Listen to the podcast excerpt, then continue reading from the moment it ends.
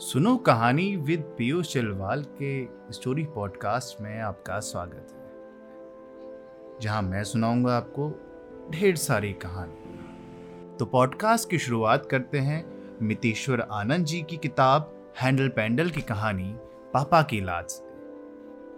तो सुनिए कहानी। होनहार बीरवान की हो चिकने पात मतलब कि होनहार के लक्षण पहले से ही दिखाई दे जाते हैं। मेरे ख्याल से यह कहावत सरकारी स्कूलों में पढ़ने वाले बच्चों पर कुछ ज़्यादा ही सटीक बैठती है। मज़ाक की बात नहीं, यदि कोई आईआईएम, आईआईटी ढंग से सरकारी स्कूल में पढ़ने वाले बच्चों के कुछ खास किस्म के क्रियाकलापों, मसलन, स्कूल में सर्जी के पीरियड टपाने का हुनर, कैंची साइकिल चलाने की कला, कटी पतंग किस गली में गिरेगी, इसका सटीक अनुमान लगाकर पतंग से पहले उस गली में पहुँच जाना, पूरी तसलीनता के साथ कंचे, गिल्ली डंडा खेलना, गली कूचों में महज एक पतले से लोहे के हुक से टायर चलाना, आदि पर रिसर्च कर ले तो उसके परिणामों से प्रबंधन शास्त्र में नेतृत्व, नवाचार, साहस, सूझबूझ, सहज बुद्धि, टीम स्पिरिट, फोकस, रणनीतिक कौशल जैसे अनेक विषयों पर नए और प्रभावी सिद्धांत गढ़े जा सकते हैं। जो वर्तमान समय के कॉरपोरेट वर्ल्ड की कई ज्वलन समस्याओं का हल कर सकते हैं और वहाँ के वातावरण को खुशनुमा बना सकते हैं।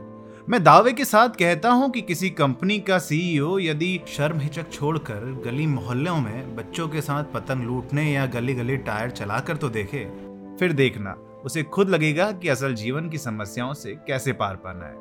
अब इससे ज़्यादा इस बारे में अभी नहीं कहूँगा। वापस सरकारी स्कूल पर लौटते हैं। मैं भीखू, सुखी, अनूप, मद्दी, मंगल, शोकी, गोलू, गुल्लू और रंगा तंबू वाले स्कूल के अंतर्राष्ट्रीय हीरे थे और ऊपर बताई गई समस्त विधाओं में प्रवीण थे। स्कूल में ही नहीं, घर और मोहल्ले में भी कुछ न कुछ कर्मकांड करते रहते थे। खेलना कूदना हमारा सबसे पसंदीदा काम था। सीजनल खेलों में कंचे खेलना हमारा सबसे बड़ा शौक था। मैं इस कला में औरों से कुछ ज़्यादा निपुण था।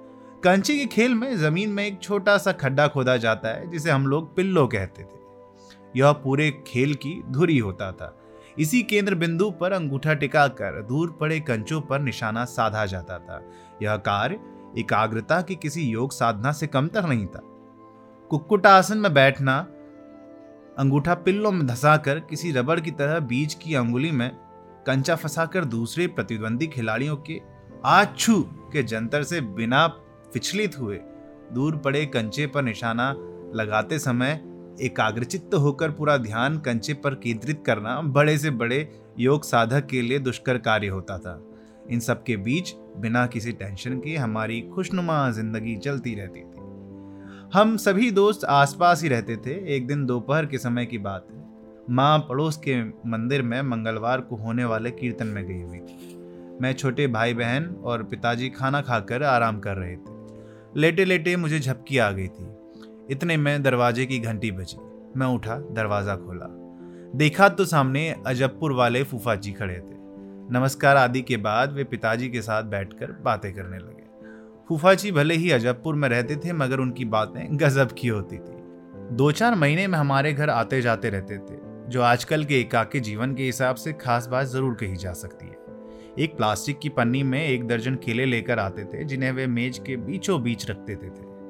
हम भाई बहन की यही कोशिश रहती थी कि पानी पिलाने के बाद गिलास उठाते समय झट से केले भी उठा लिए जाए। फूफा जी के जाने का इंतज़ार कौन करे? जितना जल्दी हो, केलों पर हाथ साफ़ कर लिया जाता था। फूफा जी सदा दो समस्याओं से घिरे रहते थे। एक उनकी टांगों की सूजन और दूसरी उनके पड़ोसी आत्माराम दुबे से उनकी तकरार। हर दो से तीन महीने में वे पूरी तरह भर जाते थे और फिर पापा के सामने विस्तार से अपना दुखड़ा रोते। उस दिन भी कुछ अलग नहीं हुआ। इसी बीच पापा ने मुझे चाय बनाने को कहा, मगर घर में दूध नहीं था। साढ़े चार बज गए थे, सो मैं दूध की बाल्टी लेकर दूध लेने पड़ोस में दोस्त भीकू की डेयरी में चला गया। मैंने देखा अभी भीकू के भैया रामदीन भैंस दूर रहे थे। उन्होंने मुझे बर्तन होदी में रखकर थोड़ी देर में आने को कहा। मैं बर्तन होदी में रखकर मुड़ने को ही हुआ था कि बगल वाली गली से कुछ चिर परिचित आवाज़ें सुनाई दी। यार दोस्त, वहाँ कंचे खेल रहे थे। क्योंकि अभी दूध मिलने में समय था तो मैंने सोचा कि उतनी देर में मैं भी हाथ आजमा लूँ। मैंने भीकू से दो कंचे इस शर्त पर उधार लिए कि उसे दो के बदले चार लौटाऊँगा। खेल शुरू हुआ। मैं भीकू शंटी, चोखा और सुक्की मैदान में थे। सुक्की ने चारों खिलाड़ियों के अलग अलग रंग के एक एक कंचे को मुट्ठी में खूब हिलाने के बाद नीचे फेंका। भीकू का कंचा उसेन बोल्ट की माफिक सबसे आगे निकल गया। भीकू ने मौके का पूरा लाभ उठाया। उसने ज़बरदस्त संतुलन और फोकस के साथ अपने पनियाले कंचे से मेरे नीले कंचे पर सटीक चोट मारी। मेरा कंचा उस ज़बरदस्त चोट से, मिली ऊर्जा से इतनी ज़ोर से आगे भागा कि सीधे नाली में जा गिरा। उधर सेल्फ कॉन्फिडेंस से लबरेज भीकू ने मेरे कंचे को नॉकआउट करने के बाद अपने कंचे को पिल्लो की ओर उछाला। पट्टा अपने मालिक के स्वामी भक्त नौकर की माफिक सीधे पिल्लों में जाकर रुका और इस तरह भीकू से उधार लिए दो कंचों में से एक कंचा कम हो गया था। मेरा दिल बैठ गया। अब सिर्फ़ एक ही कंचा मेरे पास बचा था। यदि ऐसे ही इसे भी हार गया तो भीकू को चार कंचे देने पड़ेंगे। बेइज्जती अलग से होगी। आखिर कंचों के खेल में अपनी तूती बोलती थी।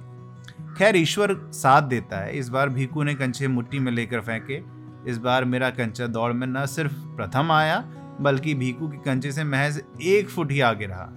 मेरे लिए कंचे पर निशाने साधने का काम आसान हो गया। मैंने नज़दीक का फ़ायदा उठाते हुए अपने बीच की उंगली से एक निश्चित कोण से कंचा इस तरह घुमाकर चोट की कि मेरा कंचा भीकू के कंचे से हल्का सा टकराकर मेरे प्लान के अनुसार सीधे पिल्लो की ओर ऐसे उड़ा, मानो जीपीएस का कोई सॉफ्टवेयर उसमें लगा हुआ पिल्लो से ठीक दो इंच की दूरी पर मेरा हरियाला कंचा, यानी कि हरा कंचा रुका और मैंने एक विजेता की मुस्कान के साथ उसे बड़ी सहजता से पिल्लो, यानी होल में डाल दिया।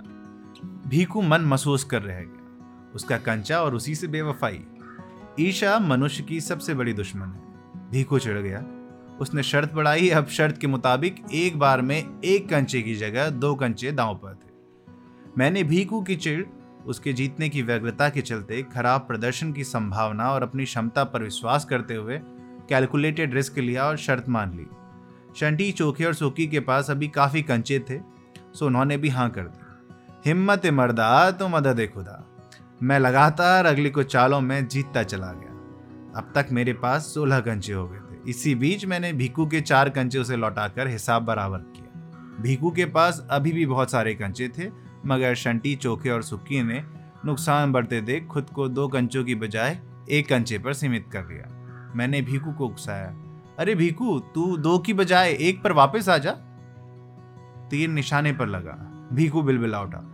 उसने पलट कर जवाब दिया, दो नहीं, अब चार कंचों की शर्त लगेगी। बोल, है हिम्मत? तो आजा मैंने तपाक से हामी भर दी, मेरी रणनीति कामयाब रही। धीरे धीरे कंचे भीकू की जेब से निकलकर मेरी जेब में पहुँचने लगे। शंटी, चोखा और सुक्की लिमिटेड रिस्क के चलते लिमिटेड नुकसान से संतुष्ट थे। मेरी जेब से आ रही कंचों की आवाज़ की खनक मुझे असीम आनंद प्रदान कर रही थी, लेकिन भीकू के कानों में ये किसी कौवे की कर्कश आवाज़ की तरह गूंज रही थी। मैं भीकू को भीतर ही भीतर जलते बुनते हुए देखकर फूला न समा रहा था इधर भीकू के कंचों पर मेरी हर चोट भीकू के अहम पर सीधा प्रहार था। उसके लिए और शायद मेरे लिए भी मामला हार जीत से आगे जा चुका था। कंचों का खेल अब एक जंग में तब्दील हो चुका था। चोटिल अहम के वशीभूत भीकू ने बोली बढ़ाकर, आठ कंचे कर दी। मना करने का सवाल ही नहीं था। मैंने तुरंत हाँ कर दी। उधर शंटी, चोखा और सुखी मामले की नजाकत को समझते हुए खेल से बाहर चले गए और अब दर्शक बनकर खेल देखने लगे। जो अब एक युद्ध का स्वरूप ले चुका था। मैंने दोनों कंचे मुट्ठी में लेकर फेंके। भीकू का कंचा आगे रहा। भीतर से फुफकार रहे भीकू ने मेरे कंचे पर निशाना साधा। उसने अपनी उंगली पूरी ताकत से खींची। उसका इरादा इतनी तेज़ी से चोट करने का था, जिससे मेरा कंचा दो टुकड़े हो जाए। गुस्से और आवेश में उसका ध्यान अस्थिर हो रहा था। मैं साफ़ देख सकता था कि उसका ध्यान जीत पर कम और मेरे कंचे पर ज़्यादा से ज़्यादा तेज़ी से चोट करने का उसके चेहरे के भाव बड़े सख्त हो चुके थे। आँखों में क्रोध और ईर्ष्या के भाव स्पष्ट थे। वह अधीर हो रहा था, मानो महाभारत में अर्जुन से अंतिम युद्ध कर रहा कर्ण हो। शायद महान योद्धा कर्ण भी अर्जुन को पराजित करने के प्रचंड भाव के चलते इसी प्रकार अधीर हो उठा हो। खैर, युद्ध हो या खेल का मैदान, नियमों की अनदेखी भारी पड़ती है। भीकू ने खामियाजा भुगता। उद्वेग और क्रोध के चलते उसका आसान सा निशाना चूक गया। वह बिलबिला कर रह गया उसकी दशा पर मुझे बड़ा मज़ा आया। मेरे चेहरे से स्वतः एक कुटिल मुस्कान फूट पड़ी। कदाचित मुझमें श्रेष्ठता का अभिमान आ गया था। अर्जुन के साथ मार्गदर्शन के रूप में स्वयं केशव थे, मगर मेरे साथ कौन था? अब मेरी बारी थी। मैंने भीकू के सफ़ेद कंचे पर अपने लकीर हरे कंचे से निशाना साधा। मैंने कुकुटासन की स्थिति बनाई। कंचे को पूरी शक्ति से खींचकर बीच वाली उंगली के ऊपरी छोर पर प्रत्यंचा की तरह ताना और पूरा ध्यान भीकू के सफ़ेद चबूतरे को निस्तनाबूद करने पर लगाया। अर्जुन के द्वारा पंछी की आँख पर निशाना लगाने वाले ध्यान के समान मेरा सारा ध्यान भीकू के कंचे पर था। मुझे न तो कुछ और सूझ रहा था, न कुछ सुनाई दे रहा था और न ही कुछ दिखाई दे रहा था। उस क्षण के लिए मेरा संपूर्ण अस्तित्व मानो भीकू के कंचे पर केंद्रित हो गया। मैं चोट करने ही वाला था कि सहसा धरती और आसमान ने अपनी जगह बदल ली। अचानक लगा कि धरती ऊपर चली गई और आसमान नीचे आ गया। हमारा दिमाग वास्तव में कुदरत की बनाई सबसे विलक्षण वस्तु है। बमुश्किल सेकंड के हजारवें हिस्से में उसने न सिर्फ़ यह समझ लिया कि धरती और आसमान ने आपस में स्थान बदल लिया, बल्कि वह यह विश्लेषण भी करने लगा कि भला यह कैसे संभव हुआ। अचानक उस आभासी दुनिया से मेरी वापसी हुई। तो मैंने देखा कि सामने साक्षात काल के समान विकराल रूप लिए मेरे पापा की लात तीन फुट हवा में थी। उनका चेहरा आग उगल रहा था।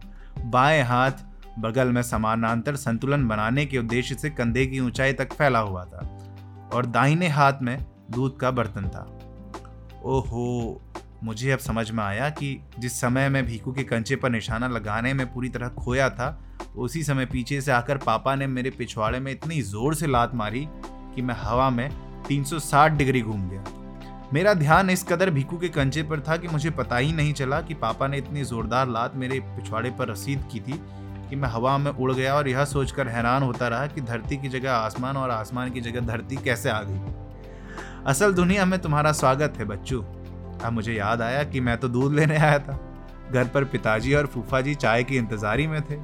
मुझे कंचे खेलते खेलते पूरे दो घंटे बीत चुके थे। इतनी देर में फूफा जी घर से जा चुके थे। पापा को मेरी हरकत पर बड़ा गुस्सा आया। यह गुस्सा तब और बढ़ गया जब रगड़ू रिक्शे वाले ने उन्हें बताया कि आपका लड़का तो कब से गली में कंचे खेल रहा है।